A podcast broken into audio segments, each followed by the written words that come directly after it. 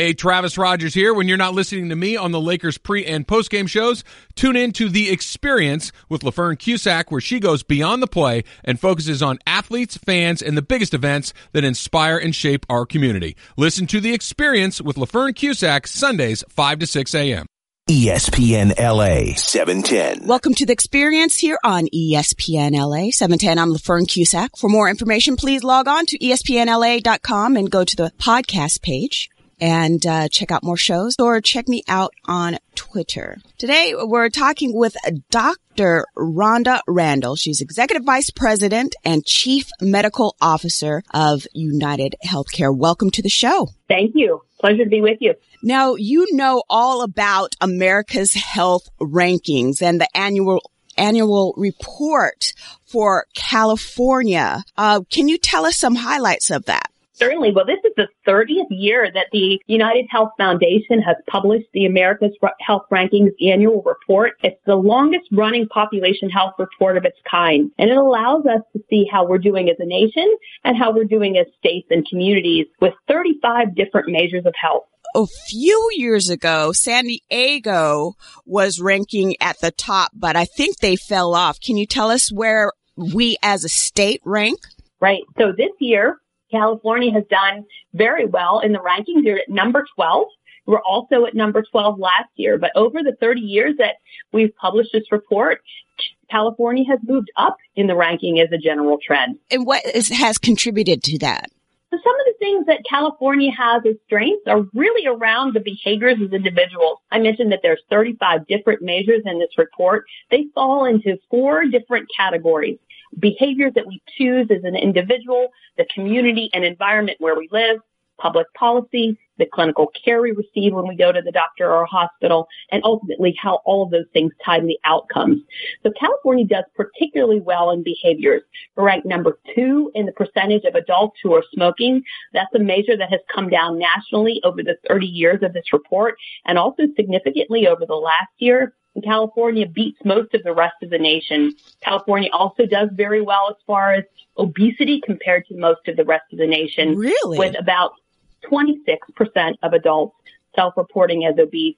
But I will note that that's still too high. The national trend that we're seeing is that obesity has hit an all-time high with about 31% of adults in the United States self-reporting that that their BMI, uh, calculated by their height and weight, is higher than we know is healthy. Now, I uh, I remember a report that came out saying that we have the highest obesity rate for kids. Uh, so I guess that has gone down as well. So the report that I'm looking at today is uh, percentage of adults, but we do have a sister report on the health of women and children uh, that, that, looks specifically into the health of children at a state level as well, and that came out a few months ago. And um, we can also find out more information. Uh, can you provide the website for us? Certainly, and all of our reports are available at americashealthrankings.org. In fact, on the online report, there are 160 different measures of health that can be uh, looked at at both a national and a state level.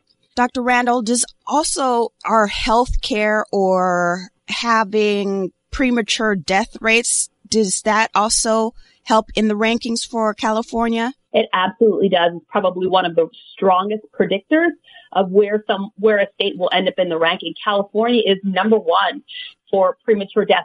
That's a good thing, right? Meaning uh, that measure is looking at years lost before the age of 75. And some of the things that play into that are things like cancer and cardiovascular death, the infant mortality rate. Unfortunately, we're seeing premature death uh, start to increase in the United States, and that's primarily driven by increases in drug-related deaths and suicides. Mm. I know you talked about how governing has helped bring us up in the rankings. So do you know what contributed to lower premature death rate and infant mortality? So for the state of California, like I said, many of the things that go into that report are the infant mortality rate, cardiovascular and cancer deaths, drug deaths, and suicide. And when you look at each of those measures individually, California is ranked number five for infant mortality, also ranked number five for cancer deaths You're ranked number seven for drug related deaths. So you're in the top 10 for many of those other measures that ultimately have an effect on the premature death rate. So is it more information that's getting out there? I, I think it's a combination of different things. You know, when you look at where California is doing very well, by far and away individual behaviors. You do very well with the choices that individuals are making, not smoking, being physically active, watching your weight, uh, avoiding substance use disorder by uh, uh, avoiding starting those drugs that lead to drug deaths in the first place. Mm-hmm. And then there are some other areas. You have great access to dentists, for example. Um, babies are born at a normal birth weight in California, much higher than uh, other states in the nation, for example. You have a low rate of preventable hospitalization. So there's a lot of things contributing to that. And then there are some areas that even at number 12 where California's challenged. And what are some challenges that we face? Probably the one that uh, is the most outstanding is air pollution. So California, unfortunately, is ranked number 50 for air quality. That is a measure that comes from the EPA and it looks at um, micrograms of fine particles per cubic meter. And why is that important to our health? Well, particularly individuals who have any risk of chronic lung disease. Think about somebody who has asthma or COPD, emphysema, lung cancer, and the risk of them having an exacerbation or not being able to go outside and take a walk uh, because the air quality is not good. So that's a concern for sure. Another area that California could do better, high school graduation. You're ranked number 34th in the nation for the high school graduation rate. And why that ties to better health is that we know that individuals who finish high school are more likely to do better on most of the other measures in this report. We believe that there's a correlation between having higher socioeconomic status if you finished high school, having a higher income, having employment and therefore insurance through your employer, and also higher health literacy, the ability to understand those complex uh, medical information that your physician gives you. Mm, yeah, that's that makes a lot of sense. Dr. Randall, uh, can we go over some of the highlights again of this past year, like uh, excessive drinking has decreased? And some disparity. You're talking about health health status Certainly. So when we look over the last year and the last several years of this report, we do see, as you mentioned, in California, excessive drinking decreased 8%. That's good news. The, that's excessive drinking among adults. And it asks two questions. This comes from a survey that the CDC does, a telephonic survey of adults. And it asks how many drinks on average per day, per week. Um, so we're looking at chronic use of alcohol as well as binge drinking. Uh, and California is ranked number 23 for that, but has made an improvement over the last year. So that's good news. You also mentioned a disparity in health status. That's looking at whether somebody did finish school or not. How different is their health status? And nationally, we see a big difference in health status based on whether or not somebody finished high school. The difference is a little smaller uh, this year in California than it was historically. So closing the gap on that uh, in California has contributed to uh, continuing to keep you high in the rankings. Uh, we also see some things that went in the wrong direction physical inactivity Uh-oh. increased in California by 10%. So really? I mentioned earlier, I mentioned earlier that you do well on uh, individual behaviors, and you're still ranked number 10 in the nation for that measure. So you're doing better than 40 of the other states. However, that increase is concerning. Yes, I, I think I might be part of that. Uh, I need to get off the couch more, right? Yeah, you know that that uh, finding something that that gives you joy in physical activity, whether it's gardening or walking the dog, whatever it is, whatever it is that you're going to stick with, we know that that's very protective for your health over the long term. It's, it's protective from uh, things like diabetes and heart disease and cancer, but it's also important, particularly as you age. You know, being a geriatrician, it's important that uh, seniors maintain their ability to live independently at home, and physical activity is a big part of that. Yes, indeed. And it increases your level of what is that that makes you happy and, and being more Yeah, your yeah. your neurochemicals, things like dopamine and serotonin, it absolutely they're they are the endorphins create that naturally. Yes. I interviewed a gentleman for the Clean Air initiative that happened back in October and they had more people sign up uh, to contribute to uh, Clean Air California, but you were also saying that since 2012, air pollution increased here in California. Yeah, that it concerns us as going in the wrong direction. Uh, it, it's uh, a measure that we look at in, in all 50 states. And for the 30 years that we published this report, California has had higher rates of air pollution uh, than the average state. Hmm, that's sad. Hopefully we could turn that around. What about uh, sexually transmitted diseases? So we look at um, one uh, sexually transmitted disease as a marker in this report for other sexually transmitted diseases. And the one that we measure in this report is chlamydia that has increased 43% in California in the past decade. And one of the, you know, reasons that we started to see an early indicator about a decade ago that that was going up nationally. And we believed initially it was because of better detection. Physicians are screening for that more often. But as it continues to rise, it's now an indication that it's not just better screening, but that it is uh, a certainly a uh, infectious disease that is being transmitted, uh, and it gives us concern. And you also talked about cardiovascular deaths, how they de- decreased. Yeah, you know, they decreased in California, which is good news, but unfortunately, nationally, we're seeing in- increase. So we mentioned that the, the premature death rate, uh, the years lost before the age of 75 has started to uh, come down in the United States. One of the reasons for that is cardiovascular deaths have started to rise nationally. We believe that there is a strong correlation between those behaviors that we talked about earlier, like obesity, physical inactivity, and diabetes, leading to that rise in cardiovascular deaths. For the first 25 years of this report, cardiovascular deaths were on the decrease, primarily driven by good clinical care. Uh, everybody knows what to do if you have chest pain and you get great care if you go to the emergency room with chest pain, no matter what hospital you go to in the United States, they have great protocols around that. Yeah. So we've gotten better about treating cholesterol and high blood pressure. But what this goes to show us as a nation is that we can't medicalize ourselves out of uh, unhealthy choices as far as our own lifestyles are concerned. In California, however, cardiovascular deaths have decreased 37% since we started doing this report in 1990. But the the more recent trend in the last couple of years, at least for California, is a leveling off of that success. And nationally, we're starting to see it go back in the wrong direction. So, of all of the California highlights that you talked about, would you say that uh, the air pollution is the worst and the cardiovascular is the best in when it contributes to our status? Yeah, so uh, the the online tool has some great interactive things that you can take a look at to see what's really driving California uh, to be at number 12. And you are spot on. The, the number one measure that is holding you back from being in the top 10 is air quality.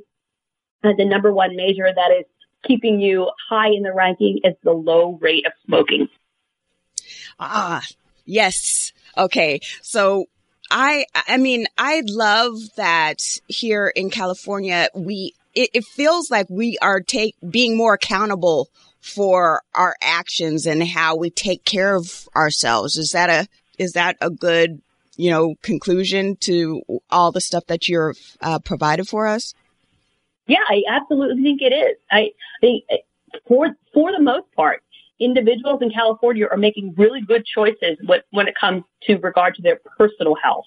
Uh, the only one opportunity that I would highlight is something that we talked about, which is high school graduation. There's there California would do even better in this ranking if more individuals finished high school, uh, and uh, so that would be the one area as far, as, far as individual behaviors that I might put some focus on as a community.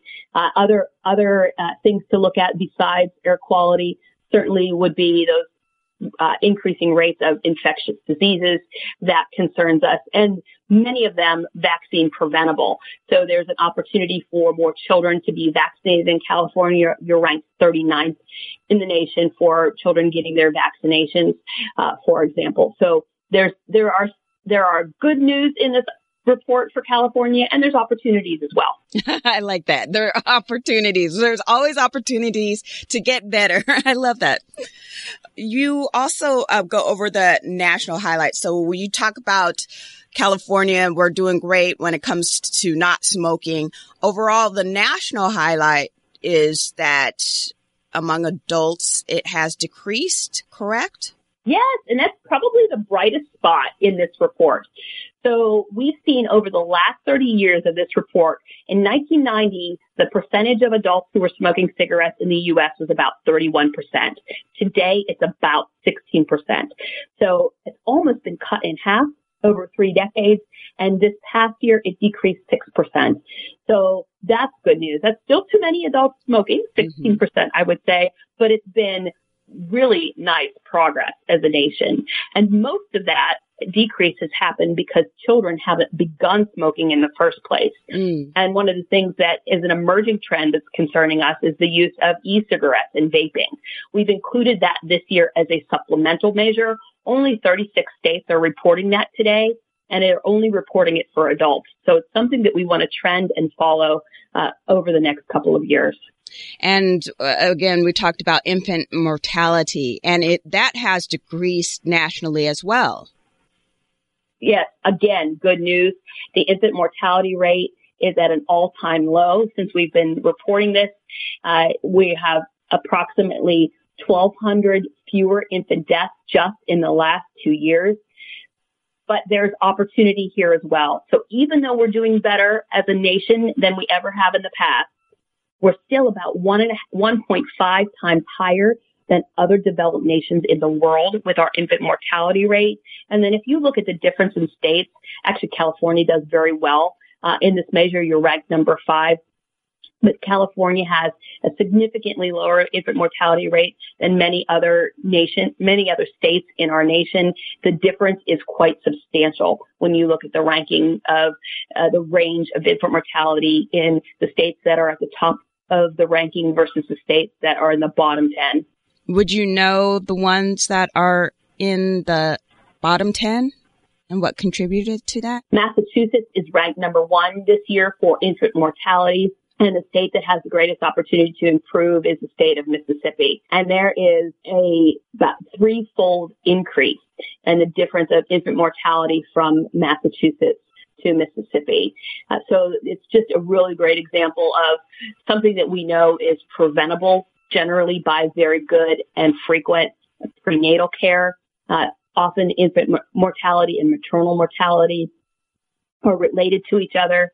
And we know that uh, moms who are not getting prenatal care are at much higher risk of uh, having not only a risk for their own health and their own life, but the health and the life of their child. Would that also include, uh, like you were talking about, not graduating from high school? And not- you can't you you can see some correlations. Uh, you know, often we see that the states that are at the bottom of the overall ranking are also the ones that are the most challenged to improve their infant mortality rate. Wow, this is just so fascinating. So let's move on to diabetes. Can you talk about the highest prevalence uh, of in the America Health rankings for diabetes? Yeah, that concerns us very much. You know, we, we've been following uh, trends like obesity and physical inactivity for quite some time and, and um, have been warning about diabetes becoming an epidemic. And, and unfortunately, that's proven true. Diabetes has hit an all-time high since we've been reporting it in the America's Health Rankings report. In fact, it's increased 148% oh, over those three decades. My goodness. And uh, it has increased in all 50 states. Uh, and obesity uh, has increased 166% since 1990. Wow. That is something. So Um, hmm. Why do you think that is? Is it, does it include what you were talking about before that contributes to, you know, high school and to well, we know that there's a very strong correlation between obesity phys- and physical inactivity and diabetes. And then once you have diabetes, there's a very high correlation with cardiovascular death, right? Diabetes, uh, with that, particularly type 2 diabetes, which is the one that is avoidable, delayable, or preventable uh, with physical activity, with good clinical care, with getting your weight down. Sometimes even just 5 to 10% weight loss can help ward off or delay uh, or avoid the diagnosis of type 2 diabetes. That high blood sugar attacks your small and large blood vessels. And so the number one reason that individuals who have diabetes are at highest risk for kidney failure and end up on dialysis or at risk of losing a particularly a lower extremity because of poor circulation that uh, how diabetes affects the feeling in your feet and also the small vessels in your extremities. It also affects your eyes and can lead to uh, loss of eyesight and even blindness. And of course, your heart. We know that individuals who have diabetes are at much higher risk of having a heart attack or stroke than those who don't have diabetes. Oh my goodness. So yeah, I was going to ask you, well, how do people lose their limbs if they have diabetes? So the circulation is cut off from particular limbs. So it's a combination of the fact that the the high blood sugar is attacking your blood vessels and at the same time it's damaged your nerves so you don't feel it when you get a cut and if you can uh, can imagine a situation where you don't have the best circulation already and now you have an infection it's hard to heal oh my goodness I'm sorry. I'm just, I'm thinking about all, all, the people that I know with diabetes.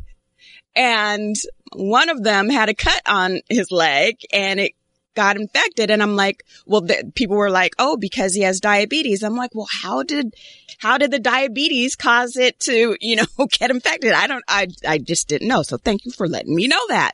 There's hope, right? It is, we can prevent it. We can at least delay it uh, you can even reverse it um, with good behaviors and good clinical care. So making sure that you're seeing your primary care physician, that you're getting screened for diabetes, uh, and understanding what your blood sugar is, so you have the information that you can make those choices and make those changes if uh, if you need to. Yes, that's something that we can do. I know that there has been an increase of suicides among college students this past year. Can you talk about the national suicide rate? Yeah, that's a, that's a really sad that we continue to see the suicide rate on the rise. It's a supplemental measure in this report. And so it gives us an opportunity to take a look at uh, some of the contributions to that premature death rate. Suicide has increased 4% in the past year. And uh, over the course of the time that we've been doing this report, uh, there's been a substantial increase in the suicide rate, uh, and that that concerns us.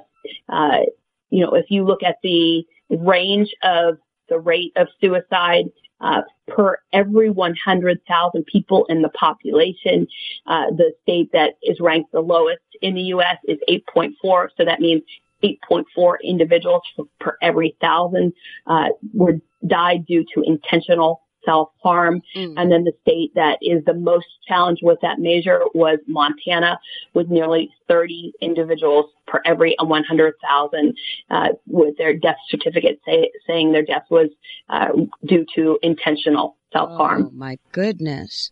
And do you know what, why that is?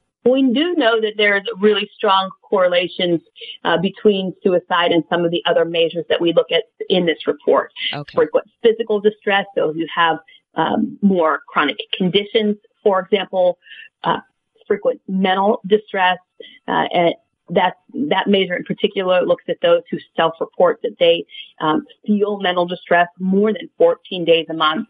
We know that those two measures, both physical and mental distress, have a strong correlation with the suicide measure. Some of the other ones that are uh, also related are things like the access to mental health providers. And oh. it's good news that we've seen an increase in the number of licensed mental health professionals uh, in this report, it increased 5% over the past year. or So more individuals are pursuing careers and getting licensed as mental health professionals and the access to them and the availability of those who are specialty trained to help us with uh, behavioral health conditions and frequent mental distress uh, is important. Now, um, that brings me to some some towns. They may not have access to a hospital or to care like within a hundred miles. Do you guys contribute that as well? Like how far away they are from getting the help they need? The report doesn't tell us the answer to that question directly. However, the question that you asked is exactly the way that we want local public health officials, policymakers, and clinical care providers to use this report and ask questions like that. So we do have some subpopulation data available on our website, americashealthrankings.org, and it can give you insight as to rural versus urban, where are the disparities, where is the opportunity, but understanding, you know, on a per capita basis, where the where the need is from a population standpoint and where those licensed professionals are practicing uh, is absolutely the way that we want this report to be asked and that data is generally available by your state public health department. So, Dr. Randall, a lot of talk about the opioid crisis was going on as well. And I know that drug deaths has increased 104%. Is drug overdose, does that count for suicide or they totally separate the two? They're two separate measures, but they are correlated. So one, one of the other measures that does have a strong correlation between uh, suicide is drug related deaths. Can you talk a little bit more about the drug deaths and how that increased and, and the correlation between that? Yes. So we've seen drug deaths increase 37% in our nation since 2016. over the course of that three years, what does that mean? That means 53,000 additional deaths uh, due to drug related causes. And again, that's based on what the uh, medical examiner has put on the death certificate. Very concerning.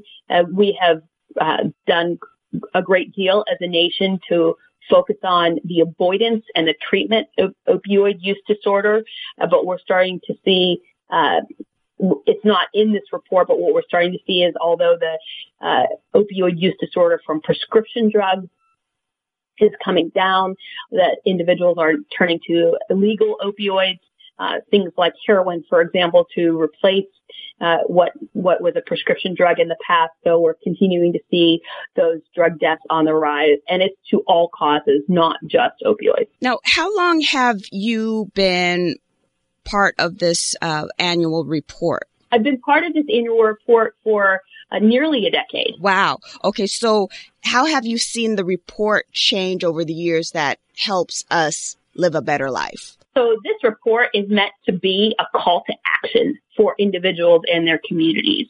And early on, uh, in the in the early years of this report, like I said, it's been published now for 30 years. I think the individuals who used this report uh, at the onset were really the public health community, your your state health officials have been using this report that long. But over the last decade, we've really seen it be used more robustly by individuals, by community leaders, by public policymakers and elected officials. Uh, so if you want to get better with regard to health, and this report takes into account many different determinants of health within those 35 measures. You have to take uh, action from all of those different directions. It's got to be what can I do as an individual to improve my own health? What can I do as a leader in my community to influence better health here where we live? If I am an elected official, where are the most meaningful areas that we could put our focus that will help the health of our population improve in our state and also the medical community, right? When you receive clinical care, where are the areas that you are doing really well and you don't want to lose traction on? And then where are the areas that you want to put your focus? Does this report inspire you? Oh, absolutely. It, it, you can't take action if you don't have good data right. on where to take the action. Uh, and not only, uh, you know, I, I've given you mostly a big picture of how things are going in California, but if you were to go on americashealthrankings.org, you can even see where, where are the disparities. Uh, you can sort many of these measures by uh, age bands, by gender, by r- rural versus urban, by amount of income, whether or not somebody has finished high school or not. So you can start to to see, uh, you know, that there may be populations that do really well on a measure that you're not doing so well on, and then there may be populations that are doing poorly on a measure that, as a state, you you appear to be doing very well on. So that uh, subpopulation data is very powerful as well, and that's giving us targeted information on where we can put the precious limited resources that we have. Wow. Yeah. I'm on the website right now again, americashealthrankings.org. Does this break it down into demographics in regards to black, Hispanic, Caucasian? It does. So it breaks down race and ethnicity, uh, it, for the measures where it's available, right? So the 35 measures in this report come from publicly available data like the CDC, the EPA, the FBI, uh, et cetera. And so any of those measures that the data is available mm-hmm. in a subpopulation, we would populate that on the website. So most uh, individual behaviors, for example, you can see the differences in, uh, for example, those who have finished high school. There's a very strong correlation between finishing high school and having a tendency to smoke less. Oh, okay. But unfortunately, there's also a strong correlation between having a high education and being more likely to uh, have excessive drinking. And that might be because of an increase in disposable income or ah. that it's ah. socially acceptable. So you can see those differences when you look at that subpopulation data on the website. Okay. I want to go back to the diabetes. Again, when I was interviewing someone a few years ago. They were talking about how the African American community has a high diabetes rate. I wanted to see if that has gone down or has it stayed the same? When you look at diabetes overall, we, we definitely see that there are populations that have a higher prevalence of diabetes. Men have a higher prevalence of diabetes than women. Uh, American Indian and Alaskan Native uh, have the highest rate of diabetes among all race and ethnicities. Those who have less than a high school education have a higher risk of diabetes. Those who have an income less than $25,000 have a higher rate of diabetes than other income levels. And older adults have a tendency to have a higher rate of diabetes than younger adults. Okay, yeah, you guys just you have all the information here. Again, uh, America's Health Rankings.org. This is a lot of great information, and I, I know that there are so many other things I want to ask you, but I can't formulate it because you know I'm trying to. It's just a lot. it's a lot of information, a lot of great information here. Yeah, but I I think you've hit on the the, the big themes and the big trends um, not only for the nation, but for California. Yeah. So uh, how long does it take to get all of this information together? It's, it's something that we work on year round mm-hmm. uh, as uh, the information becomes available. And America's Health Rankings is not only an annual report, but it's a platform where we share data and we look at other uh, spotlight reports as well. Every May for the last seven years, we've done a spotlight report on seniors so the health of those over the age of 65, for example, and we've done a deep dive report. Mm-hmm. Uh, in September comes out a report for the health of women and children where we go deeper into the health measures that are important for uh, both women as well as children. That's our most complex report that has a variety of different measures in it. And we've also done spotlight reports on those who've served in the U.S. Armed Forces. So all told, those four reports together and the platform on the website include about 160 different measures of our health. Uh, it really gives you a great snapshot of what's going on at a state level. Am I able to ask you about the U.S. Armed Forces? I, I don't have that information at the top of my head, but I can I can answer high level questions about it. Okay, so in regards to suicide, I saw a couple months ago the headlines are that uh, there are a lot of suicides now more than ever in our armed forces. As far as suicide are concerned, we do see suicide rates among veterans being 1.5 times greater than those who have not served in the armed forces, even after adjusting for age and gender. Uh, and that the last time we looked at that measure was in 2016. So if you can give us an overall view of ways that we can affect the change of California, make us go back to number one. That we've been at number one before, right? Or it was just San Diego. I don't believe you've been at number one, but I'll double check. I believe you have been in the top 10. So California actually hasn't cracked the top 10 yet. Because the number 12 is the highest that California has been in the ranking. So that's a great success. You know, and over the 30 years in this report, uh, the California's lowest ranking was in 1994 where you were ranked number 28 and now number 12 for the past two years. So that's a nice improvement. and the top 10, top 10 is reachable. Yes, it is. It is. Can you uh, give us some tips on how we can, uh, again, stay up in the rankings here in uh, California and nationally? So for California to continue to do well in the rankings and and stay in that top cohort and maybe even crack into the top 10, continue to do the things that you already do very well, uh, not smoking, controlling your weight, uh, having a low infant mortality rate, and then at the same time focus on those areas for opportunity. Air quality being the most significant, high school graduation, another one uh, to pay attention to, as well as immunizations for children. Ah, yes. Dr. Randall, as Executive Vice President and uh, Chief Medical Officer of United Healthcare, can you tell us some other things that you do to contribute to the health of our society? Well, we certainly want to see people live healthier lives and have the health system work better for everyone. And uh, that really does come from not only having good information, uh, but also having a great experience uh, in your healthcare journey. Uh, so that's a big part of our focus at United Health Group. Well, fantastic. You share so much great information. Again, if people want to find out more about the annual report, how can they do that? Go to americashealthrankings.org.